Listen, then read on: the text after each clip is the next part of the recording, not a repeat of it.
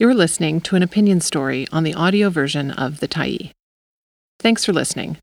The Tyee is a nonprofit newsroom that is funded by our audience.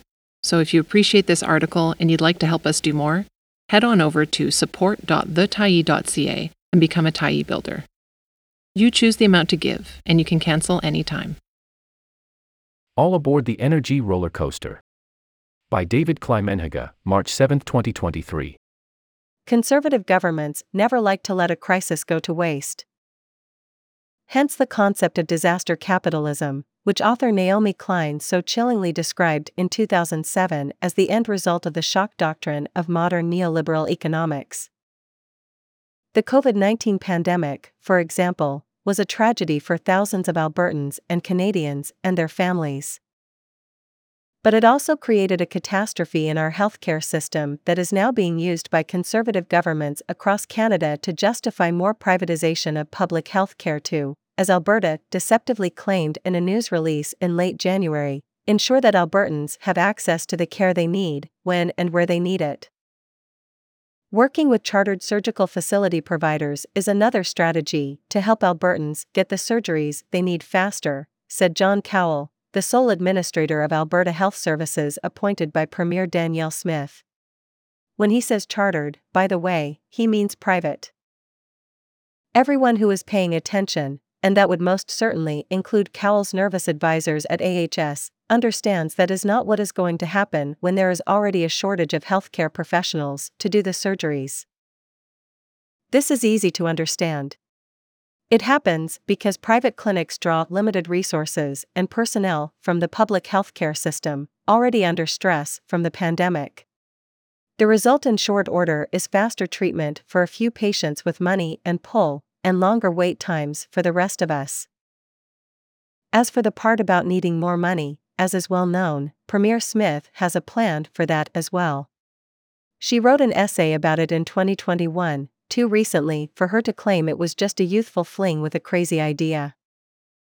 What we need to do to fix the healthcare system, she wrote, is to generate $4 billion from new user fees. We can no longer afford universal social programs that are 100% paid by taxpayers, she argued in the paper, published by the University of Calgary's notoriously right wing School of Public Policy. The only option is to allow people to use more of their own money to pay their own way. Once people get used to the concept of paying out of pocket for more things themselves, then we can change the conversation on healthcare, she said. And a little later, we could take it one step further. If we establish the principle of health spending accounts, then we can also establish co-payments. This plan appears to be being implemented before our eyes without much controversy. Meanwhile, the UCP is apparently prepared to take the shock doctrine a step farther than has been observed in Canada and create a disaster of its own that will require a shock to correct, although, as Klein pointed out in her book, intentionally created disasters are not unheard of in other lands. In an op ed published by the CBC last week, University of Calgary economist Trevor Tombe wrote that Finance Minister Travis Toews's February 28 budget is going to remake the famous Alberta energy roller coaster a much more terrifying new ride. Spending is set to exceed $68 billion this year, higher than the government's own previous plan of $64 billion for 2023 to 24, set only three months ago, and more than $9 billion more than what Budget 2021 envisioned for this year, Tombe wrote. It is even higher than the previous NDP government had planned to spend this year, if that party had remained in power. The problem is that this new spending is paid for with an incredibly unreliable source, non renewable resource revenues, he continued, adding this understatement this is neither disciplined nor particularly responsible.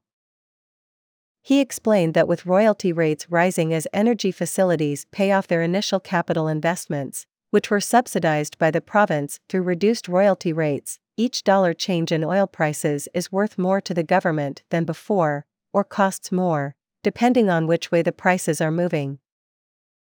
Here is the money quote, as it were, from Tombe's argument. For the quarter century before COVID, a $1 change in oil barrel prices typically meant less than a $200 million increase or decrease to government revenues. Today, that same change is worth $630 million. I estimate by 2025, it will be $850 million. If you thought the roller coaster Alberta was on before was scary, just wait. In her essay, written when oil revenues were low, Premier Smith argued that was the perfect time to permanently wean Albertans off their energy royalty dependence. It's time to bite the bullet and say that this is the most resource revenue we will ever spend on operational needs again, she continued. It doesn't require a tinfoil hat to see that Toews's budget is creating the conditions for a bigger bust than we've ever seen in Alberta. And, as veteran Alberta political observers know well, that means a quick return to another brutal dose of austerity, privatization, and disaster capitalism. First, we create the shock. Then we implement the shock doctrine to restore the Alberta advantage. Well, perhaps this is just the UCP being innovative and forward looking. No natural disaster is required to justify bad economic policies.